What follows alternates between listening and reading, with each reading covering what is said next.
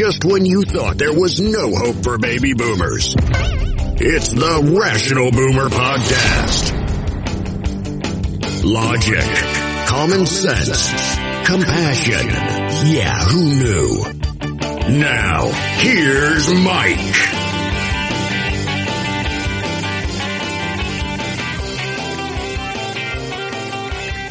We are back on the Rational Boomer podcast. On this podcast, I welcome Ed. He's here frequently. He's a reoccurring character, if you will, on the Rational Boomer podcast. And it's a good thing we have um, Ed back today because in his own inimitable Southern style, he says, Mike, we, I got a bee in my bonnet about something. So let's, let's let that bee out and see if we can't eradicate that motherfucker.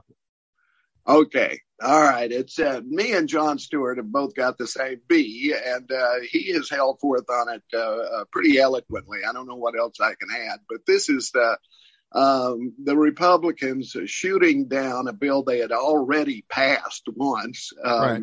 that uh, setting aside money for veterans who have been exposed to, to toxic substances, going all the way back to or- Agent Orange in Vietnam through the burn pit uh, uh, things that people were exposed to in the Iraq wars and uh, Afghanistan and places like that, because in their usual brilliant way, the military decides to burn stuff that will kill you right, and make right. it even worse. And I, and I got to say this now, I'm a veteran, but uh, uh, don't come at me and thank me my, for my service because it wasn't my idea. Okay. Yeah, there you go. It wasn't my idea. I do think we need a military, and I think it needs to be used whenever we are threatened. But I don't think it needs to be an extension of the American uh, economic engine, which is what it's been used for ever since World War II. And some could even argue it used for that during World War II and before. But uh, it is what it is just a, a, little history. I was in college in the 60s, which we know were very volatile. I went into college as a young Republican, quite frankly, a Nixon supporter from uh, his first term. I wasn't able to vote that year because uh, I uh, wasn't quite old enough, uh, but I would have cast a vote for, for Richard Nixon. You son of a bitch. I know, I know. But uh, I was pissed. You know, want to know why? I was pissed at Lyndon Johnson because of the Vietnam War. He had he was sending people that I went to high school with off to get shot in this godforsaken part of Southeast Asia that I had no idea why we were there. I mean, they were talking about domino theories and all of this stuff, but it was just people that I went to school with were going over there and getting their heads blown off for no particular good reason. So I, I looking back now, I admire Johnson for what he was able to do domestically, but that was a huge mistake. Expanding that uh, conflict into a full fledged war. That, that was on him.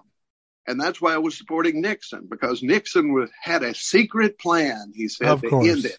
You know, and he'd pat his lapel as if he had this plan tucked away. you know, so I fell for it. You know, and and he had some of the Eisenhower uh, residual good feeling because he had been Eisenhower's vice president. So, right. okay, so I was a supporter. Also, I came from a Republican family, so it was just natural to support the Republicans, right? Well, I got in college and I got very much into the anti war movement along with most of the other people I knew. We were marching, uh, we were uh, raising our voices against this, and primarily because, like I say, people that w- I was on a deferment, so I wasn't be as long as I kept my grades up, I was fine for four years, right? Um, they had a thing back then called the lottery, the draft lottery, because we had a draft at that time where they could come and say, "We need cannon fodder, you go," you know. Right. There was no, nothing you could do about it unless you fled to Canada.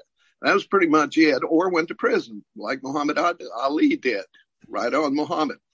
But uh, anyway, uh, I uh, managed to make it through the four years, uh, basically spouting off and doing what I could to end the war. And just before I graduated, they announced that um, my number, by the way, was 81.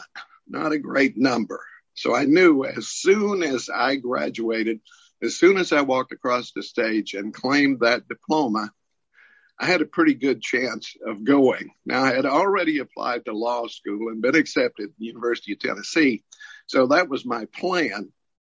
And I was pretty sure I could get another deferment for that, but I was a little conflicted, I'll be honest with you. But I, I walked across the stage and picked up that diploma, and that very day, they had announced just previous to this that they were only going to take through number 75 and then they were going to end the draft in November. So wow. I felt like, oh, wow, I managed it. And the day I got my diploma, the day after, they announced, nope, nope, we're going to take up to 100. wow. So I said, all the hell with it. I'm tired of this junk. So when I, I got home, I went straight to the draft board and volunteered for the draft. I said, okay, two years, you know, maybe I'll be lucky. Maybe they'll make me a clerk or something and I won't have to carry an M16 in the jungle. Next day, recruiter shows up at my door, knock, knock, knock. We need guys like you who've been to college for this special program. We need you to be a linguist and uh, spy on somebody. He didn't say who. And uh, uh, all you have, all it'll cost you is another year. So I thought about this for a while. And I finally said, okay, let's do it. Uh, he pointed out the benefits were that I would be in language school in Monterey, California for a year on Uncle Sam's dime. That was pretty appealing and it was great. And I wound up uh, being a Korean linguist and spending 18 months in Korea listening to Kim On Kim uh, Jong Un, his grandfather. Right, right. uh, uh and uh, um, I think I can say that. well, yeah, yeah, yeah. You know, you know, the thing about it is, is that uh, we constantly hear the Republicans saying, "We support our troops. We support our troops. Pray for our troops. You got to stand behind the military," and they spout this stuff. And then when it comes down to protecting uh, veterans who have been put in a position by our government who now are becoming sick and dying. And now the Republicans, and it's only the Republicans that say, fuck you. We don't care if you're dying. We want to own the libs and fuck off. And there's no way they can argue about it. And, and, here's the fucking crazy thing to me. It's like they're throwing away the midterms. We're going to take constitutional rights away from women. We're going to suppress votes from people of color. We're going to misuse and mistreat LGBTQ people. And now while we're fucking everybody over, let's fuck over the veterans. I mean, how, where does this mentality come from? It's fucking ridiculous. Well, well, I have a theory on it. Just just to follow up the, the my army experience, right? So I quickly uh, I, I did my time in the army, but I never became uh, enamored of it. I was still concerned about the folks back home, the young guys, because people that I knew, uh, a young guy I went to school with, he got killed, and a guy I worked at a grocery store with, he was went to sent to Southeast Asia. He came home, he got married all his kids started showing up with birth defects. Right. And uh, he became uh, very uh, um, active in the, the campaign to try to find out what was going on. It was Agent Orange, of course, that of he course. was exposed to, and uh, and he died young of lung cancer because, or some other uh, some other kind of cancer, but uh, he didn't smoke.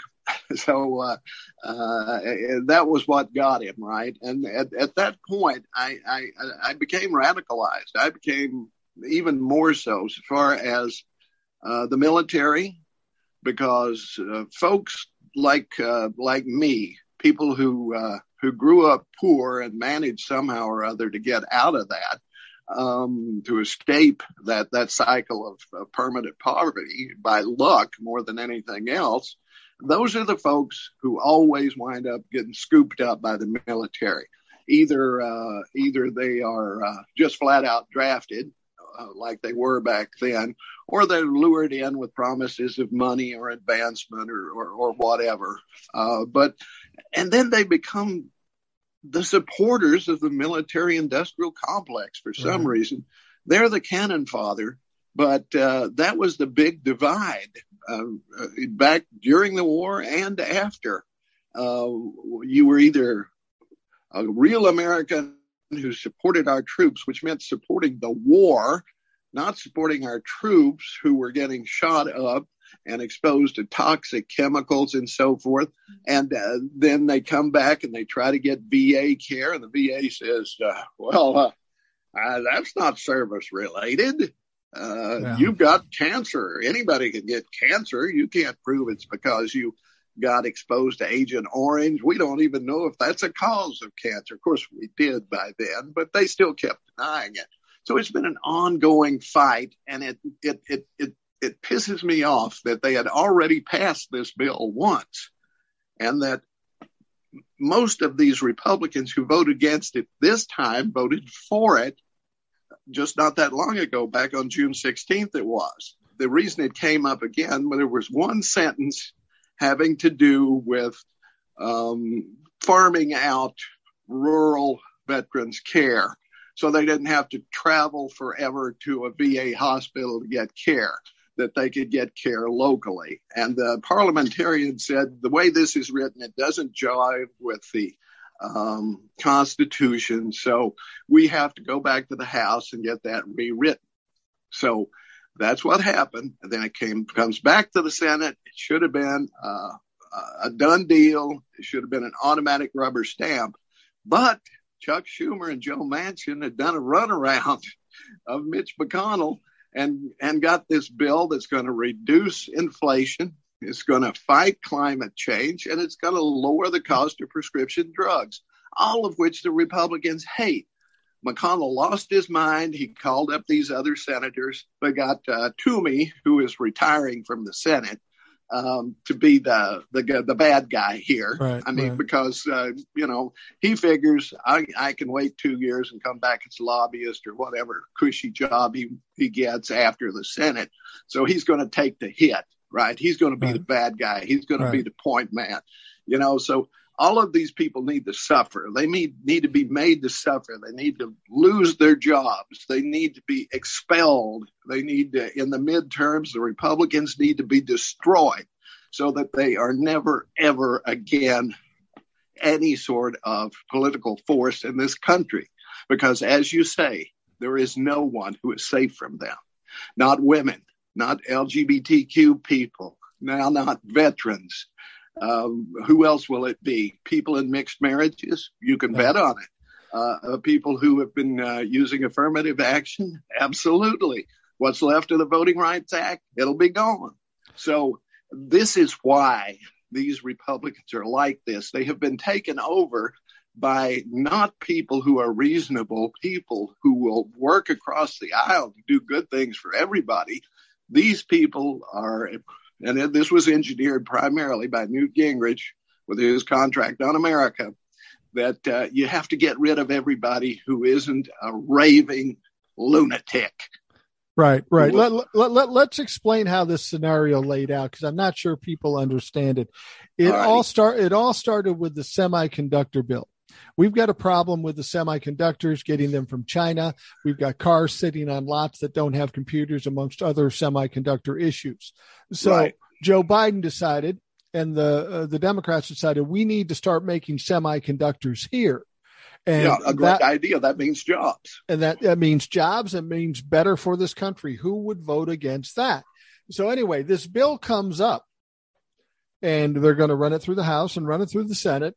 And uh, McConnell, uh, because he doesn't give a fuck what's good for the country, he only cares about what's good for him, says, look, we'll pass this semiconductor bill, but I don't want to see any uh, uh, tax increase bills or funding bills coming up after. Uh, if we do this for you, you're not going to do any of these funding bills uh, after the fact. So what happens is they pass the semiconductor bill. Okay. Yep. And then the Senate um, um, comes out. Schumer comes out, and prior to that, they'd already passed this veterans bill in the Senate, right? Uh, and it had to go back to the House, and it was just a rubber stamp. So anyway, uh, the semiconductor bill passes the day after. McConnell thought he had Manchin in his pocket. He said, the day out they come after, hey, we've come to an agreement on a spending bill and raising taxes. And yes. they're going to pass that under reconciliation, which exactly. drove Mitch McConnell nuts because basically Mitch McConnell got played. And and what's funny is the guys who end up playing everybody all the time get the maddest when they get played, but he got what he deserved. So he got played in this situation. So now he's mad. Now he's mad. What does he do? He takes the bill for the veterans that already passed, had a simple change, as you post, pointed out, had to go back to the Senate, and now they shut it down because they're mad at the Democrats. So let's look at what the Republicans do. They were kind of going back and forth on the semiconductor thing, in spite of the fact it was a hugely important to this country and our economy. They are mad about the raising of taxes, but the taxes being raised are only on the rich, not on the middle class.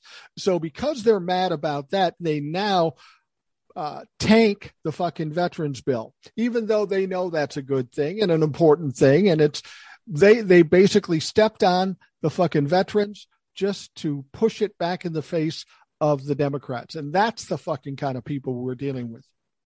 Right. And we've, we've got to stop the lie before it starts because it's already started, but it's time to shove it back down their lying throats. Because I know Cruz is out there saying it, and probably the rest of them will be. They're saying they voted against this veterans bill because it creates, quote, a slush fund from which the uh, the Democrats will be able to, I don't know, uh, run commercials about CRT or something. Who knows? You know, right, right. but uh, it's not true. Okay, what it it it, uh, it creates a fund, uh, it, a money source for this particular bill, right? To uh, to pay for it, to pay for the veterans' care. But uh, it's not a slush fund because every dime has to. It has the Secretary of Veterans Affairs has to come back to the Senate and the and uh, House of Representatives with every dollar to get their approval. So that's bullshit. This is exactly what they passed back in June. Exactly. Not one word has changed. The only wording that was changed was that one sentence about rural health care for veterans that they don't have to go to a VA hospital, make it uh, constitutionally correct. And I'm not even sure what the wording was or what they changed, but it's one sentence. So this is the big lie. Another big lie well, pick one. if it's coming right. out of a Republican's mouth, it's a lie, right? Definitely. So this is what they're saying. It creates a slush fund. It doesn't. They voted for it already. They knew what it was. They knew the funding source. They knew exactly everything about it. They're lying now. So don't trust them. Vote against them because they're evil people. Only evil people would do this only evil people. It's like it's like the abusive husband who the police come and they say, "You hit your wife again. We're going to take you out behind the barn and beat the crap out of you." So what does he do? He looks around and kicks the dog. Right. You know. Right. That's exactly is, right. This is what's going on. Well, you know, like you say, anything that comes out of the mouth of uh, Republicans is a lie, and people might say, "Well, that's kind of that's that's kind of an exaggeration." No, it's not. The big lie about about the election, the lie about everything. They will take any little thing. Cassidy Hutchinson, they take one little thing and they try to discount everything she said. Well, unfortunately, somebody comes along and corroborates everything she said. This is what they do. It's all about gaslighting. It's all about distraction and diversion because they aren't right. They are wrong. As you said, they are evil.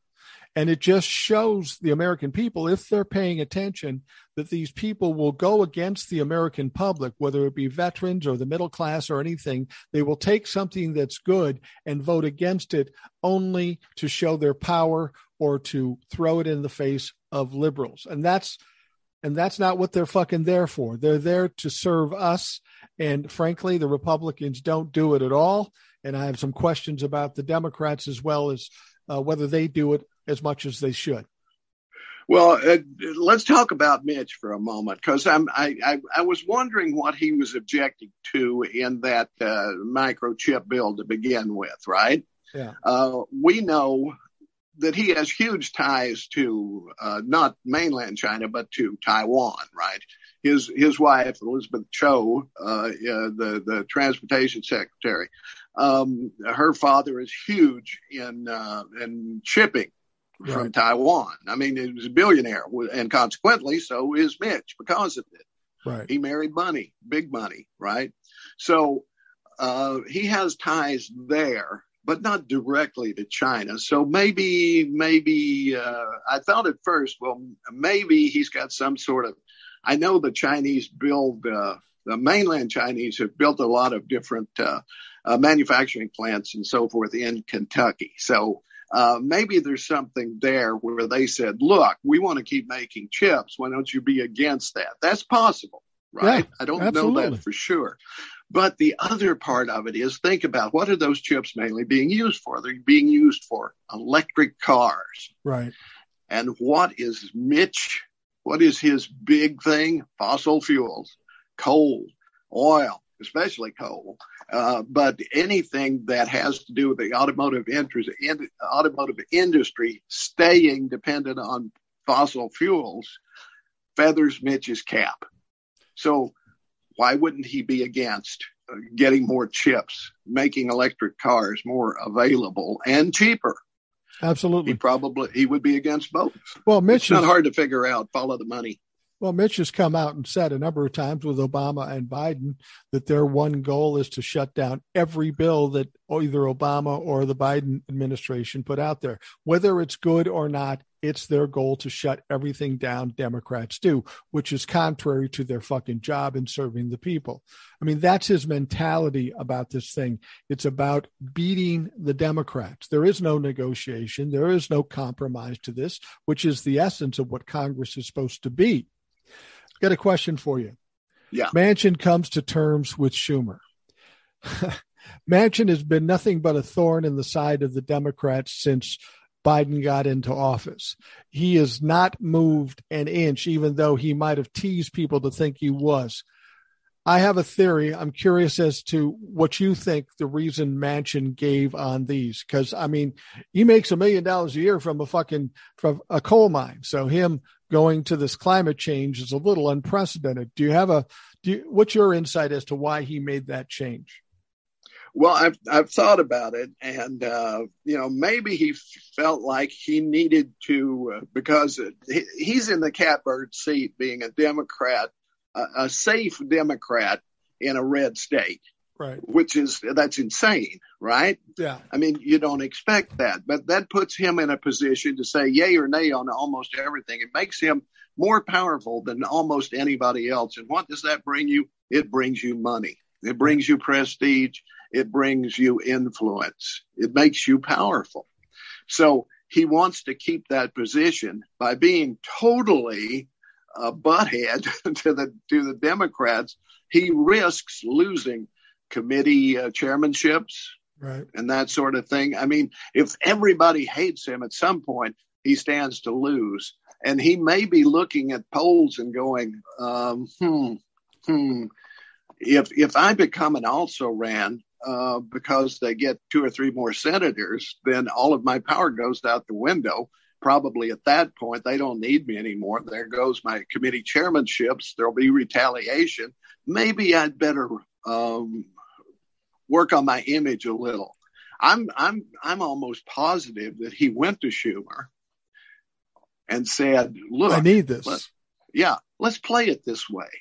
I'm going to come out and say I can't do this, and so it looks dead, and then we'll score two things. Mitch will go along with the computer chip bill, then we come back do this as a budget reconciliation, and we get something that everybody wants. We get uh, action on climate change, significant action on climate change, by the way. Right. We we get uh, which he would never have thought he would have voted for, but then you also get the reduction in drug prices, which everybody wants. This is a big win for Democrats. It's huge, Right. and, and by extension, it's a big win for Joe Manchin, who made it possible.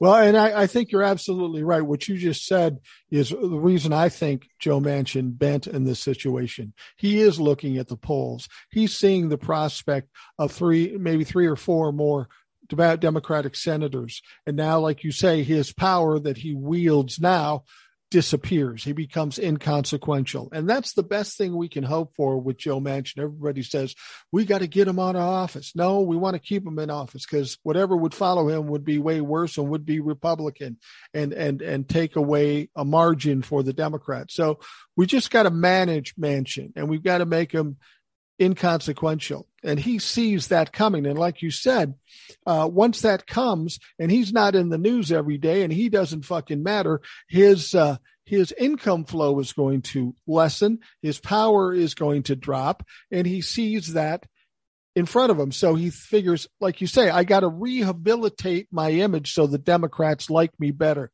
But here's what I think. I think nobody forgets about the bullshit Joe Manchin does. He may be trying to rehabilitate himself, but as far as I'm concerned, any Democrat, any Democratic politician that gives him sway because all of a sudden he was a nice guy are being tricked by Joe Manchin. Do not do that.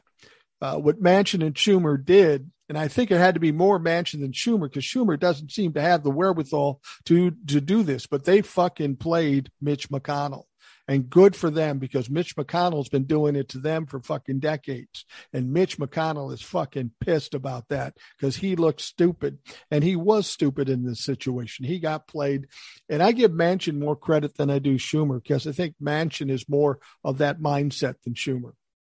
Well, you gotta you gotta give the guy credit. He is a Democratic senator in a red state. He has managed to walk that line for a, goodly long time to get into a position of power. So he's got some smarts, or or he's ruthless, or, uh, or something. I think but, all of uh, yeah, probably. But and sometimes you can use that. Uh, you know, as it is now, if he were to go independent, we lose our majority. If he were to switch to Republican, they get the majority. Uh, it, it's uh, you know everybody says primary him. No, no, you don't do that you know, at least not uh, because you're going to lose that state. Because right. if Joe Manchin goes, you get a Republican and you're going to get a sorry ass Republican. You're not going to get a statesman. You're not going to get somebody who's going to reach across the aisle. You're not going to get a McCain. You're not going to get a Howard Baker. You're going to get another Mitch or something worse. Right. So in West Virginia, Joe Manchin is the best possible uh, best possible senator we can expect for the Democratic side. He's not. Well, he certainly has the, most teeth. Yeah. yeah, he has the most teeth. We got that that going for us. So it's going to be interesting to see how this all plays out. But Mitch got played, and now he's going to be angry. And I'm afraid that over and above the veterans thing, he's going to start trying to tear down other things because that's how these people react. The unfortunate thing for him, and I think that, that what they don't see is that everything they're doing is working against them in the midterms. You can't damage everybody in this fucking country and expect to win a fucking election. Well, I hope not. You know, I mean, the thing is, uh, I'm here in Tennessee where uh, both of uh, my senators voted against the veterans bill. That's yep. Marsha Blackburn and and her friend Little Hagerty, who carries her purse. Um, they uh, both voted uh, no, even though they both voted yes a month before. So uh, that tells you all you need to know about them. Um, Marsha also got rich, uh, enabling the opi- opioid crisis. So uh, that's that's even more. Well, you you you have veterans in Tennessee. I mean, you are the fucking volunteer state. Exactly. You have to have people that have been suffering with this burn pit situation. How do you expect to get their vote if you say "fuck you"? Go ahead and die, and which is what Blackburn and Hagerty did in in in, in Tennessee.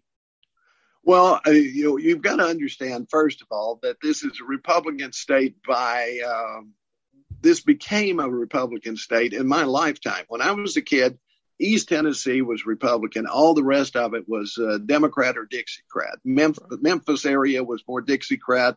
The Middle Tennessee was uh, was Al Gore Senior territory, um, right. where we had Al Gore Senior and uh, Howard Baker on the Republican side. Both of these guys, you know, they could go either way on a bill, and frequently did. And sometimes they were friends you know, uh, they were much more uh, along the lines of the Northern Democrats, the Humphreys, if you will, of the time. Right. And uh, um, so Tennessee was a much more moderate state at that point. Uh, Nixon's Southern strategy worked real well here, and the rest of the state became Republican too, based on racism. Period. That's that's it. That's the base of it. Yeah. And uh, and it endures to this day. So, uh, but they are very much. Oh, you wave a flag and they're there. You know, if you wave a flag and hold up a Bible, you got them on your on their knees. If you hold up a flag, wave a Bible, and in one hand and uh, hold a shotgun or sling a shotgun over your shoulder on a sling, you're elected. Right. Those right. are the big three right there. As a matter of fact, my, my congressperson, Harshbarger is her name, Diane Harshbarger, that was her commercial. she she did not engage in debate with any other Republicans, and she was by far the worst Republican. Her husband's in prison for importing Chinese drugs and trying to pass them off as American drugs to drugstores, which he did and got very rich at it. Somehow or other, she it was their business. Somehow or other, he took the rap, went to prison, and she uh, she got Ends up in to Congress. Congress. Yeah. Yeah. But that was her commercial. You saw a cross and, and, and, and a Bible verse. You saw a waving flag, and she was there with her shotgun slung over her shoulder. I support Trump. That was her campaign. And she off she goes to Congress. You know, you know, it's funny. I, I've told you and I've told the audience before that my wife and I uh, did did actually buy a place in Savannah, Georgia, because we love Savannah and all that stuff. And, here's the address, folks, if you Yeah. want to stop by. well, it's yeah, you- you're not going to get in. But um, the thing is, is that everybody will say to me, "You're going to Georgia with your attitude about politics and such." And and, and to be honest with you, the whole time I was there, I know there are pr- plenty of Trumplafucks down in Georgia. Uh, but I didn't really run into them. Everybody in Savannah and the surrounding area were very, very nice. We didn't even talk about politics, which is probably smart. But what what makes me feel good about Georgia is they have two Democratic senators. And Warnock is going to be running against Herschel Walker that doesn't have a prayer in fucking hell of winning. So Warnock, I believe, will win that Senate seat. And then you've got um, Stacey Abrams.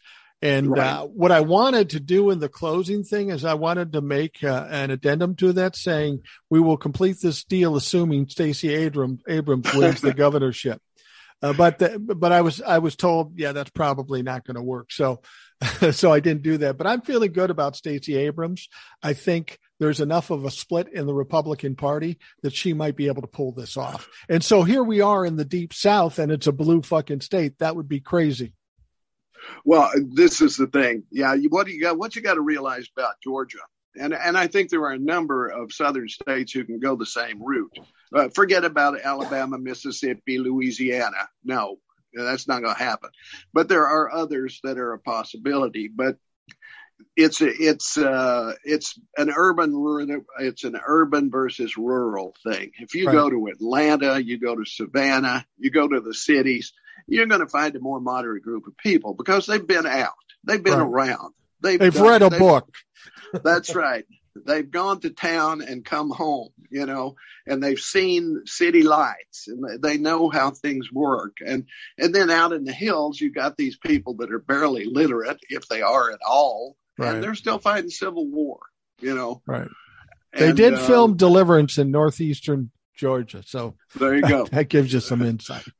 exactly, and that that's not far off. I mean, that was written by a Southerner, so you know he nailed it, right? Yeah, no shit. Uh, all right, we're gonna we're gonna take a quick break. We're about that time. We're gonna take a quick break, and we got a lot more to talk about. So stick with us. We will be right back.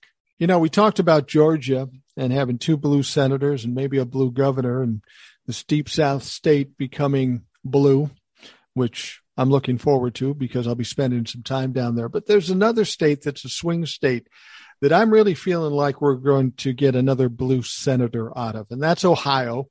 Uh, there's Tim Ryan, who I like a lot. He's been in the House of Representatives. I like the way he talks. I like the way he thinks. I like the way he seems pretty grounded and down to earth. Uh, but he's running against this author, J.D. Vance, who wrote Hillbilly Elegy, which was kind of a half-ass book and a half-ass movie. Um, it was all right. It was okay. But this JD Vance is one of the many Trump endorsees that are just fucking wackos. And I we've said together that that the more Trump wackos that end up being the Republican candidates, the better, because it'll be much easier for Democrats to beat the fucking crazies. But what JD Vance is doing in Ohio is just amazing. And it's upsetting the Republicans too, because he's not doing jack shit. They can't even find the fucker half the time. So it's an interest. It's an interesting angle. Maybe this guy's got too much money and thinks he can just win it on his personality. But based on what we've seen, I think he's got a problem with that. Yeah, I don't even know what he's doing in Ohio to begin with. I mean, um, did you read his book? Because I did. I didn't read the book, but I watched the movie. Okay. what Ron Howard did, or whoever wrote the screenplay, um, what they did was kind of take the narrative and, and make a movie out of it. The, right. the surface narrative. Uh, uh, he's born here. He does this, this, this, this. His relatives, you know, and so forth. But it it leaves out all of the dialogue that he puts in that most people find really objectionable. Um, I I would uh, I would put J.D. Vance and uh, I'm speculating here now. I'm, I'm going to say this. I'm speculating. Um, Mr. Graham, Lindsey Graham, right? Right. Now, now, a lot of folks think Lindsey Graham is a closeted gay man who hates himself and, and, uh, you know, and on the sly, he visits the tea rooms and the glory holes and all of that, but he pretends to not be gay, right? Even though he's like in his 60s, never been married, and lives with his best friend. Not yeah, saying, I mean, I'm just saying. Yeah, it's just speculation, right? We we're not saying that's the case, right? Doesn't but, matter. Uh, but uh, uh, I think that uh, there are people like that who do hate themselves because they'd rather not be gay, but they are and they can't help it. So they try to do everything they can to to to take the focus off of that right? right? I'm not gay because I vote against everything that, that's good for gay people, right? Well, J.D. Vance is the same way. He hates himself. He hates what he came from. And that's what his book, Hillbilly Elegy, is all about. Uh, his, uh, his people were the hillbillies that left the hills after World War II and followed the hillbilly highway up into Indiana and Ohio where they got manufacturing jobs because there wasn't anything back home except tobacco fields and coal mines, right? right. But they also got, uh, they also were, uh, well, my mama would have called them poor white trash. Okay.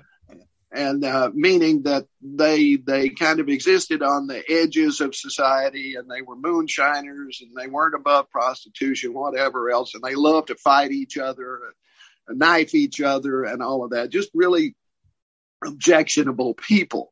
So they moved to Indiana and uh, and Ohio, but in the summertime they come back down and they fight and kill each other and so forth. I mean, if you saw the movie with with Glenn Close and and so forth, how they were always brawling with everybody, especially their own, and and they were drug addicted and and all of that, right? Now that's what he comes from.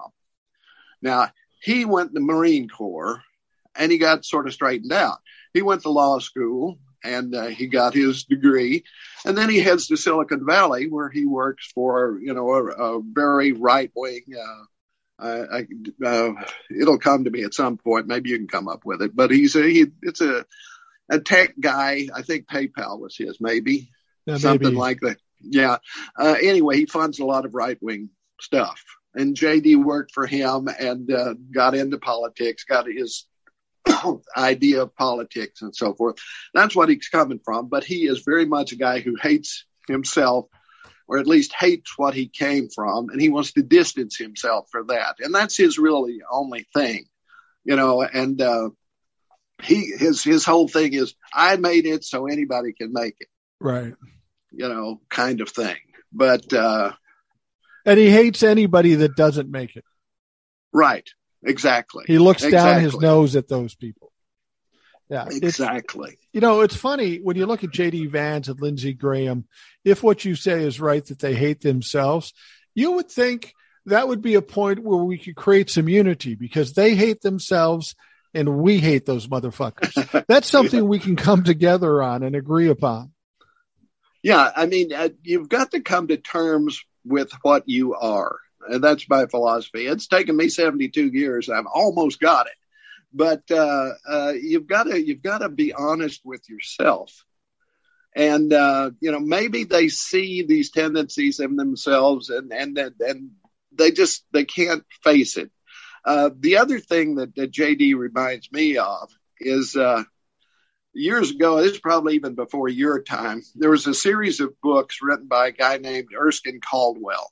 Yeah. Tobacco Road was one of them. God's Little Acre was another, and it dealt with the depravity of southern of these people, these right. Southerners who have no religion, they have no uh, go, no uh, ambition, they they uh, get by by hook or crook and all of that. And he wrote that sounds like Republicans. Yeah, pretty much. but he wrote these books not because uh, he wanted to uh, tell anything positive about these people, but because he wanted, he was very much a believer in eugenic, eugenic pardon me, eugenics, the right. idea that there are certain parts, certain people that should just be eliminated. They right. should be uh, not allowed to breed. They should be gotten rid of to uh, improve the, the breeding stock, so to speak. And he got and, from uh, good company because that's what Hitler thought too, right? Oh yeah, Actually, uh, this was a big theory back at the turn of the 20th century. There were lots of folks who were really into that. Uh, it kind of stemmed from Darwin's theory, survival of the fittest, and so forth. And uh, um, definitely Hitler felt that way. Orban, right now, right. right in there in Hungary, we are Hungarians. We don't want any we don't want to become a, a mixed race people, which and is a, bullshit. And, and, and, they're already mixed. We know that. Orban from Hungary, you're right, and and of course the Republicans just uh, showcased him in their little fucking event. They love this guy, even though oh, yeah. he's a despot, a fucking dictator, and a uh, uh, a vicious killer. Well, this is it. See, this is this is the Republican problem because uh, there are Republicans uh, who probably don't believe this, but they see that it plays with a certain group of people right. the white supremacists, the uh, uh, the the Klan, the Nazis. It plays well with them. So you know they they don't come right out and say it anymore like Erskine Caldwell did, or or or J.D. Vance in his book. He was pretty much saying that too. There's no hope for these people. He was saying. Right. He really did. Go read the book. You'll find that. Um, you don't see it as much in the movie because Ron Howard's not a dick. you know? True. I know, bet you Ron. More, I bet you Ron Howard's sorry he did that movie now. I bet you're right. Uh, I don't I think Ron Howard's politically in line with J.D. Vance at this fucking point. No, and and the movie he made was more about showing a certain nobility of Glenn Close's character that she continues to try to keep this family together when everybody else in it is pretty much and and including her you have to admit it. I mean she tried to burn her husband to death. You know uh, you have your bad days. yeah exactly you know but Shit uh happen. the uh, she kept telling him somebody's keep got to keep this family together after i die right? Well jd turns out not to be that guy uh, right. i'm sorry to say. No but uh uh, I think that's what Ron had in mind was more trying to show that these people were human, even though they didn't seem to act like it. When JD's book actually said pretty much that these people are never going to get any better. Uh, there's nothing you can do to, uh, but see, I know better. I know better because when I was a kid, I worked at the cut rate food market where the clientele was mostly those people.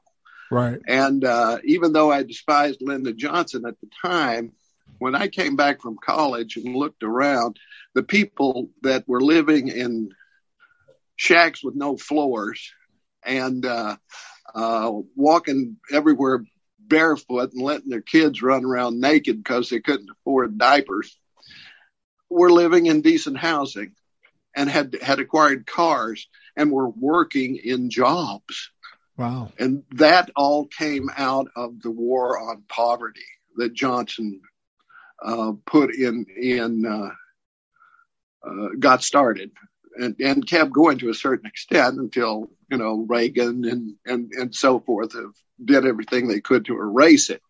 But uh, it worked.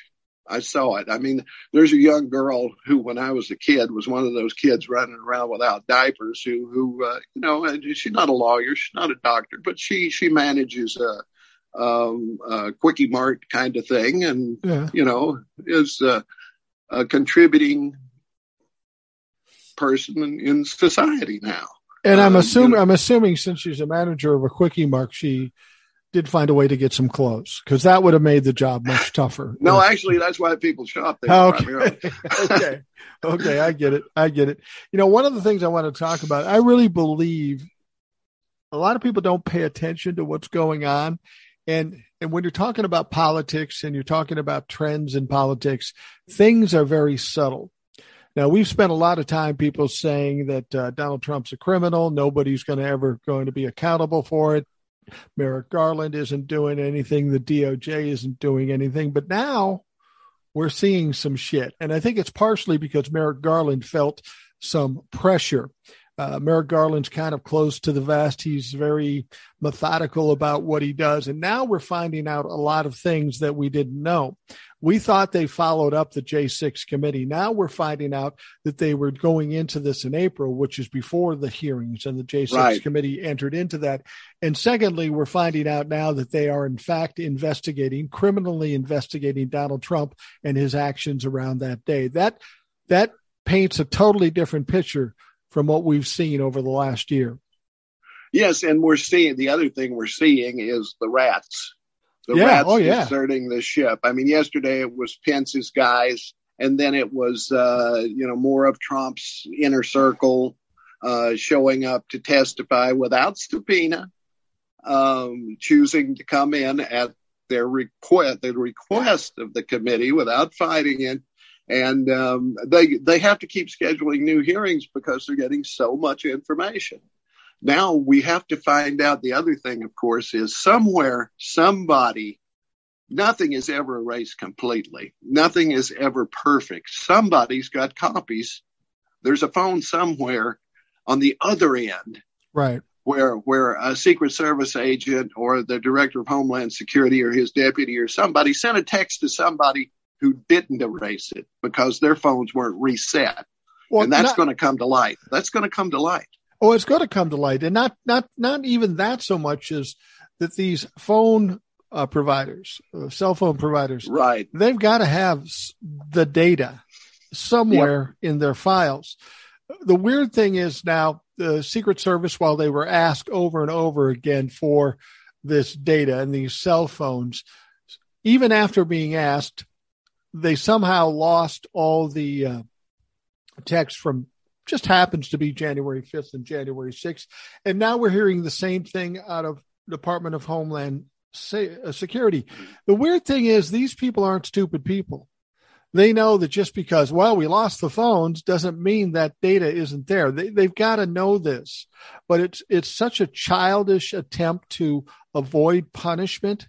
You know, it's kind of, it's kind of like, uh, it's kind of like where you crack the lamp when you were a kid and you just yeah. turned it toward the wall so mom wouldn't see it right away. You do everything you could to delay it. Mm-hmm. And that's what they're doing in this case. They're going to get caught. It's going to get exposed and we're going to see all it is. All this tells us is that it's got to be really fucking bad. Yeah, that's a real quick story. When I was a kid, my father was a long haul trucker and he hauled furniture. And every now and then there'd be an overage, and, and he'd wind up with a chair or something that, or an end table or something. It wasn't on the manifest, and nothing to do with it. So, not being a larcenous type, usually it might find its way to our house, right? Right, I get it. I get it. yeah, and there was one. It was a, a spinning chair, right? You could you could get in it and spin around. It had a, a wooden base, uh, legs, and so forth. A swivel and, chair. Yeah, and uh, my uh, but it, it was meant to be in like in a living room, not a desk chair, right? But anyway, my uh, mother and father go somewhere. So me and my two brothers are at home. So what are we doing? We're spinning that sucker like crazy, right? Yep, yep. It, it tips over, the leg breaks. So we're, oh my God, you know, I mean, my mother loves this chair. We got it free. It's great, you know, so we get hammers and nails and stuff and we put this thing back together, right? But we know it's not going to hold, right? But but but it it sits there. It looks okay, and we don't sit in it. We don't go anywhere near it now. Right, right, right. right. And my father already had his chair where he sat, right? So uh, there wasn't nobody was sitting in it, right? Well, my my uncle and his aunt come over on Sunday after Sunday dinner, and they're sitting around. My uncle is a very large man. He takes a seat. We we sat. We sit there waiting, waiting. Nothing's happening. We did a pretty good job. Bam! Suddenly he's on the floor. He's like a beach whale. You know, this chair is, and and he is just so upset because he thinks he broke it. Right, right. And of course, nobody looks closely at it. So he takes the chair home and he's a welder. He welds this whole support system and fixes it. And my mother had that chair for another 20 years. and they they never knew. and and of course, you and your brothers never thought about doing the right thing and saying, "Ah, it was us." You of course said, not. Fuck it, let's ride this out, and that's what. It's always know, better to get away with it. and and that's exactly how these Secret Service people feel. They don't they don't yep. think they're going to get away with it, but maybe they get lucky, like you did with the chair. Uh, but they're not. They're not. It's just it's just amazing to me the lengths they will go and the immaturity they will show to try to avoid punishment. Well, right, and and someone made the point that how much worse, how much worse must the text be than the storm they're getting over deleting them. Right, exactly. You know, they're willing to take the heat for that because they know it would be so much worse if those uh, those texts got out. Isn't there a common thought over all these years going back to Nixon and far farther? Uh, the crime is one thing, but the cover up is fucking way worse, and they are certainly covering it up right now. Yeah, exactly. It's, That's where the crime actually probably is. You know, the uh, um, unless I mean we see that we uncover some sort of vast conspiracy that's still ongoing, which is probably the case. Probably the case. And, and but here's the crazy thing. We have what sounds like immense problems with the Secret Service, the people who are supposed to protect, protect the president. Clearly, there were some inroads and some uh, loyalties to Donald Trump. Well, now these same fucking people are trying to protect Joe Biden. That can't be safe. Well, Joe brought, you know, he dismissed the presidential group and brought his vice presidential group in uh, oh, okay, along good. with him. So he had people that that he trusted at least, uh, you know, somewhat. But uh, I have to say that when you're talking about CIA, FBI, uh, NSA, and and I was a part of this at one point when I was in the Army. I mean, the Army Security Agency is a subsidiary of the NSC, which is the NSA of the Army, right? But right. anyway, so I know a little bit about how it works. I was very low level. I had a top secret security clearance, but that's very low. Uh, you, you get top, that gets you a certain point, and then you have levels way above that, right? right. With letters and numbers and so forth on them and everything's on an absolute need to know. But uh, they're mostly conservative, I've got to say. Right. I met very few liberals in that world that that had been around for any length of time. And and part of that I think derives from they came out of that we hate the communist stuff of the 50s. That's that's where these guys got started and it came out of the Ivy League which was big anti-communist still remains so probably. Uh, that's where the Secret Service, you know, the OSS, that's where it all began. Um, and uh, they remained very, very conservative. So uh, that's what you're going to get. Yeah, it's but but don't you think right now? Do you think as delusional as he is and as as mentally ill as he is, do you think Donald Trump really understands the bad position he's in? They're going after him directly. He's trying to gaslight and divert and distract and now it's not working. This is always the way it goes with people like him.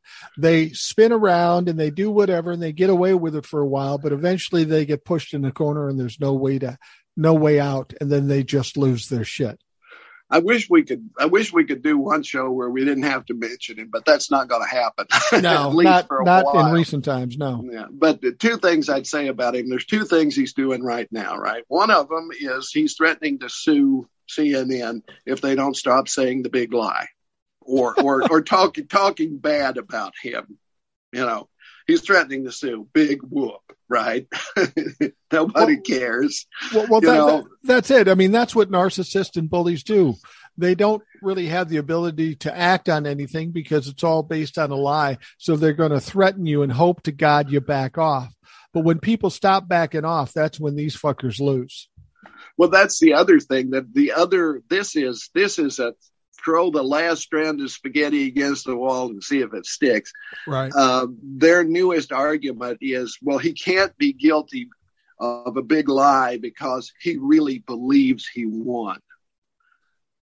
But but that's, then that's their argument. That's their argument. He really believes it, so so he's not lying. that that's their argument, in spite of the fact that everything that's come out in the January 6th committee uh, shows that everybody around him told him it wasn't true. He even admitted that it wasn't true. That's a weak ass argument. It hasn't worked as yet. It's not going to work now. Well, it's it's like the uh, the argument uh, that that Bannon's lawyers tried to put up when they finally got to court. They had nothing because the judge had already said, "No, you can't do that. Can't do that. Nope, can't say that." Well, then we can't do a defense. Bingo. yeah, exactly. Well, then what does uh, Bannon do after he gets convicted? You know, he's all tough guy. We're going on yeah. the offense. We're doing this.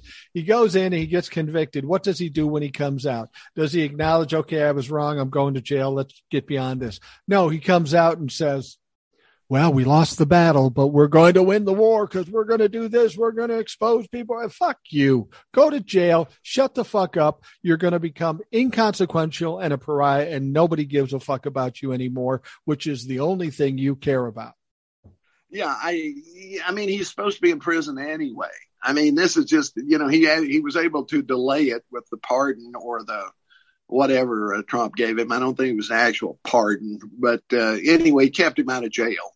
I think so, he, com- uh, yeah, I think he commuted the sentence. Yeah, that's right. I think yeah. he commuted the sentence. Well, now that here's the interesting thing about Donald Trump. Of course, Donald Trump is trying to fight against the investigations and all this stuff, and uh, he went to court to suggest that he had what eternal immunity or whatever the fuck you want to call it that he was right. immune because he was president. Well, he's not president anymore.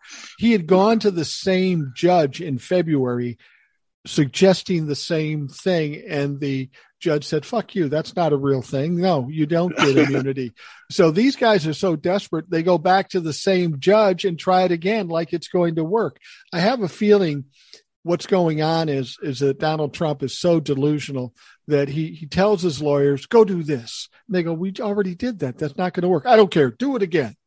You know, he's just he is just flailing. He's trying to do anything he can to save himself, and he, I don't think he has he yet realizes that there is no way to save himself. He's fucking done. He's got a fork sticking out of him. He is done. I don't care what anybody says. Uh, he's done.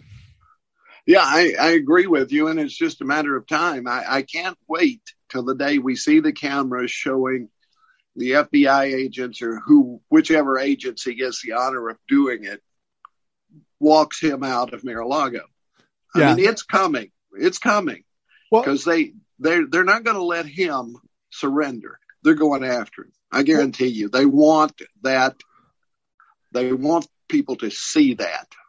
Well, you know, the, the, the, the, theory is the reason they don't want to or didn't in the past want to indict a former president is because of how it would divide the country and how the shit show would start and how the Republicans would do the same thing and it would be back and forth. I get that. I get that. But what's gone on is so egregious and so blatant and so damaging to this country and the people in this country. Those same things you're concerned about in, might happening when you indict him will happen if you don't indict him. So the world has changed. Whatever history tells us isn't true because what Donald Trump wrought on this country is far different than anything we've ever seen. So they almost have to indict him. Whether he'll end up in jail or not, I don't know. But you need that perp walk. You need that. You need that destruction of his life. Uh, so the, he's cast aside as a pariah and as a broke ass loser. And uh, even if he doesn't go to jail, he will suffer immensely. Yeah, I, I forget who it was. It was somebody fairly prominent who just the other day said, uh, in five years, no one will admit that they voted for Donald Trump. Agreed. Agreed. But you know what? The people who fought for Donald Trump with me, I'm never letting yeah. them forget it. Oh, yeah. Fuck no. Me either. No. What no, they've done to no. this country is so damaging. They deserve to live with the stink that's on them now, and it will never go away as far as I'm concerned. Well, uh, from from where I'm sitting here, I can see where the former home was of one of the judges of the Nuremberg trials, and um, I think it's analogous. I mean, we had to have the Nuremberg trials at the end of uh, the Nazi era, where we didn't hang them all, but they all came up before the judges, before the uh, the courts, and were it was shown what they had done you know, right. some of them got prison sentences, some of them got executed, others got nothing other than being exposed. But it was a way of uh, expurgating the trauma. Right. And I think that's what we need. And and I don't think it should end with Trump. It has to end with. I mean, if the, the Homeland Security guy was part of it, if the the uh, Secret Service uh, director was part of it, if the postmaster general was part of it. They all need to be exposed and they need to do the time, so to speak. They've earned it. They do. And, and, you know, I, I, I said before he was even elected that, that Donald Trump could very well destroy the Republican Party. And he has, because the Republican Party bears no resemblance to what we once knew it as. I mean, we, whether you like it or not, it's there's no resemblance to what it was. And now we have this thing that comes out where there's apparently some moderate Democrats and moderate Republicans looking to start a third party. And a lot of people are worried about that. Oh, you're going to split the Democratic vote. Not really. I mean, I think I think what's happening here is Republicans and some of the moderates, uh, uh, Democrats like uh, Joe Manchin and that sort of thing, are seeing that without two parties in this country, democracy doesn't work. Even if the Democrats are are in power, they are mm-hmm. they are fully capable of destroying shit too. So there needs to be a second party. I don't see them uh, if they actually pull this off, and nobody else has been able to do it. I don't see them as a third party. I see them as a replacement for a failed Republican Party. I, I, hope that's the case. I mean, I know Andrew Andrew Yang is involved with that, and uh, I don't like him. I I, I don't care for him either. You he's know, not um, he's not a politician. Stay the fuck out of it. Just because you got money and you know about computers doesn't mean you know shit about running this country. Yeah, I don't want any businessman ever again. If somebody says what we need is businessman, I'm going to smack them. Because no, we don't. We don't need someone who is only concerned with profit we need somebody who is concerned with making sure everybody gets a piece of the pie. That's what we need. And that's right, exactly. not a businessman ever. No, I mean, I, we, we'd heard that over the years. Well, if a businessman got in there, we'd get this straight.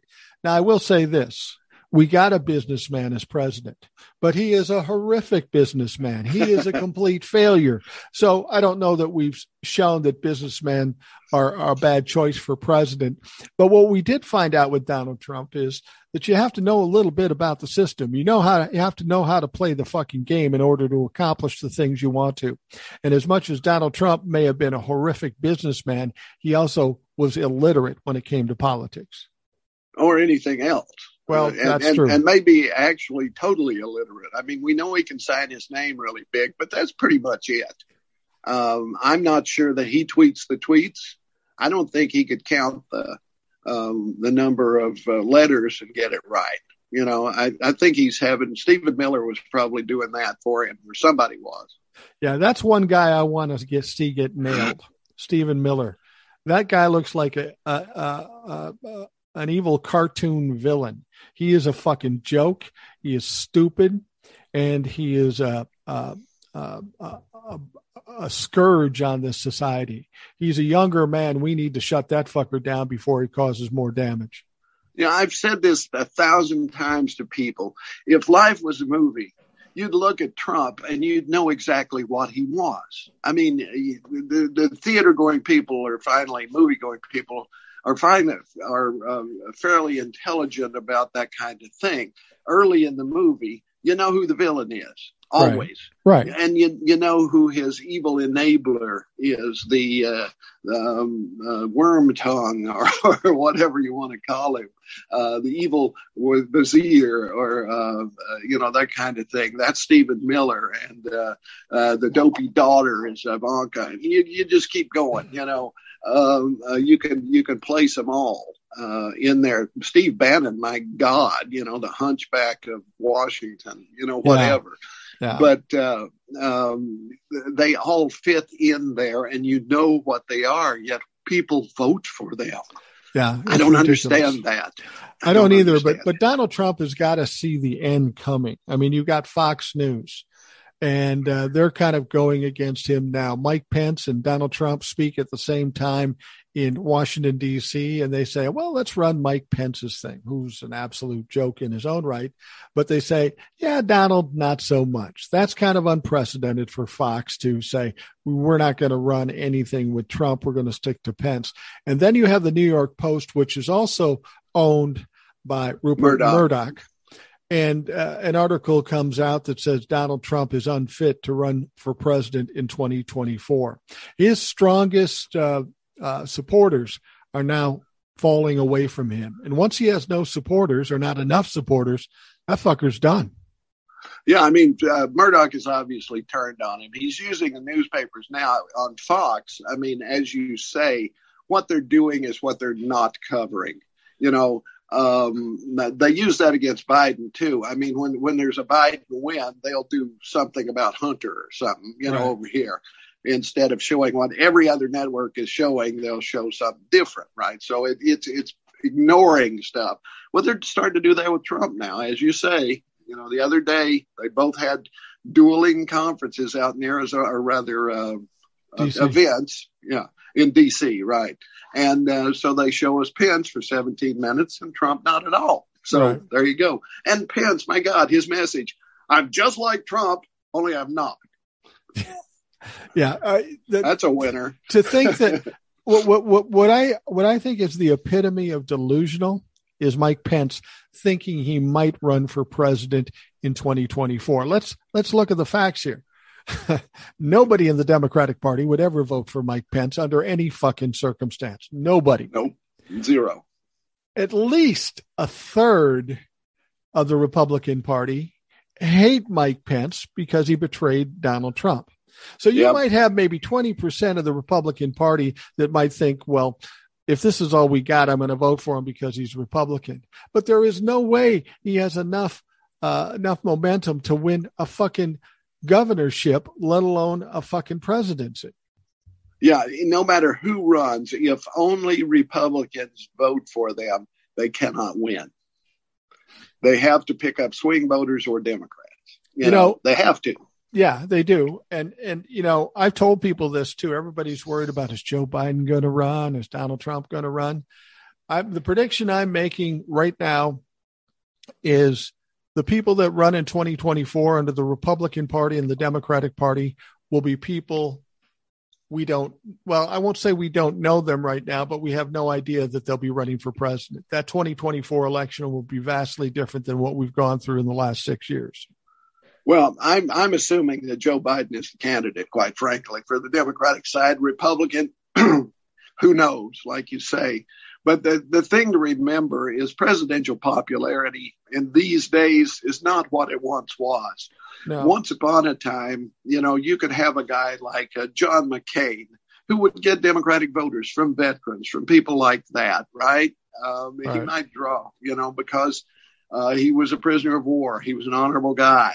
Uh, he voted sometimes for the right thing. So, but that, that era is gone. Now it is just split down the middle and it's going to be almost 50 50 with a few points either side. Yeah. You know, the, the, the, popularity stuff doesn't matter um, over the long haul uh, because it, it, it, it, it goes with the flow, so to speak. You know, we got inflation, so Biden's not popular right now. Inflation disappears his his numbers will go up, but it, we're still divided about right down the middle with a, just a little bit of an edge for the Democrats. Right. You know? Well, you know, I think I think the fact is with with Joe Biden, he'll be 82 when he runs in 70 or uh, 24. I just don't think he's going to run. Uh, whether whether the Democrats want him or not, I just don't think he's going to run. And for the longest time, I was thinking of people like Katie Porter or Eric Swalwell or Cory Booker running for uh, for uh, the the Democrats in the presidential election. I'm starting to really feel for for the better or worse. I'm starting to really feel it's going to be Gavin Newsom in California. He's going after right. some shit. Yeah. And he may not be a bad candidate for the Democrats. He's younger, good looking guy. He's doing some shit with the uh, gun situation in California that's uh, really rubbing it in the face of the Republicans. He might be a viable candidate in 2024. Well, you can see what he's doing. One thing he's doing is uh, throwing it at his uh, likely opponent, and that's DeSantis down in Florida. Yeah, he is uh, he is throwing shade at him big time. He is, and you know the thing about it is, is people are always afraid that Donald Trump right might run for president, and if they're not uh, Donald Trump, then Ron DeSantis. Honestly, I think the best thing for the Democrats would be that Donald Trump did run for the Republican Party. Yeah, I mean, DeSantis is never going to agree to be vice president to Trump. It ain't no, going to happen. No, but even DeSantis, for as crazy as he is, I compare it to like Herschel Walker running against Warnock and J.D. Vance running against Tim Ryan. They're too right. fucking out there. They're too crazy. And after the next two years of all that's exposed, they'll have a fucking prayer. No, it's it's it's not going to work for them. Well, I look at you know look at the Republican Party and how dis, in disarray they are. That uh, you've got Dr. Oz, you've got J.D. Vance, right? You've you've got the crazy guy running for governor in Pennsylvania who's Mr. Nazi. Um, yeah. Herschel you've Walker. Got, you've got Herschel Walker. You've got these candidates who couldn't win dog catcher in an all in a, a town that hates dogs. You know, right. I mean, it, it's just. Uh, it's insane. I mean, I, I know Marjorie Taylor Greene got elected and uh, Lauren Boebert got elected. Oh, did you see her latest thing on, uh, uh, yeah. for some reason, uh, Beyonce, uh, you know, if, if Beyonce loves America so much, why is her name French? Yeah. I looked up Boebert. Guess where it comes from? France. The Normandy invasion. Yeah. yeah. It's uh, it entered the English language when William the Conqueror came across the, the English Channel and, and uh, conquered England. It's a French name. Lauren Boebert is so stupid. Yes. I'm embarrassed to hate her. I know. it's kind of like you you step on gum, right? Yeah. You hate it having to peel it off your shoe, but you gotta. Yeah, you know, you gotta you gotta stand there and and ingratiate yourself into taking this gum off. It's just. Fucking... I was kind. I was kind because I wanted to say you step in dog shit and you have to clean it off your shoe, but I didn't say that. I went with gum. I took the high road. well, and, and, you know, people are talking about how she how she was.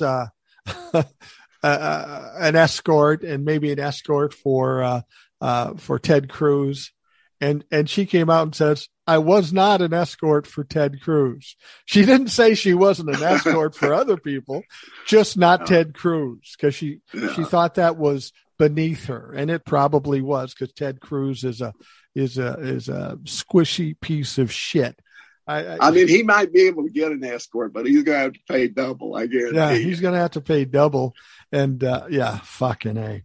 I think the tide is turning. I think things are moving away from the Republican fucking racist and such. I think it's they're they're finally in their death dive. They're spiraling and they're going to fucking crash. And Donald Trump will be right at the bottom of that shit heap. Well, we hope so. Uh, we we certainly do hope so. And uh, I I feel uh, uh after having a bit of uh, a dark night of the soul there for a little while. I, am feeling optimistic again, and that I think the January 6th committee and specifically um, the Hutchinson testimony uh, lifted everybody because there it was, and it was irrefutable. Yeah, absolutely. Absolutely. Well, Ed, we're running out of time as we tend to do. but I appreciate yeah. you coming by and talking some shit with me. Had fun. All right. We'll we'll be talking to uh, Ed next week as well, and uh, dig or dive deeper into uh, the shit known as the Republican Party, and hopefully the future of America looks brighter as these folks start to fade away. So uh, I hope you have a great day, and uh, we will talk to you again tomorrow. Thanks for listening to the Rational Boomer Podcast. Don't forget to subscribe so you don't miss an episode. We'll see you next time.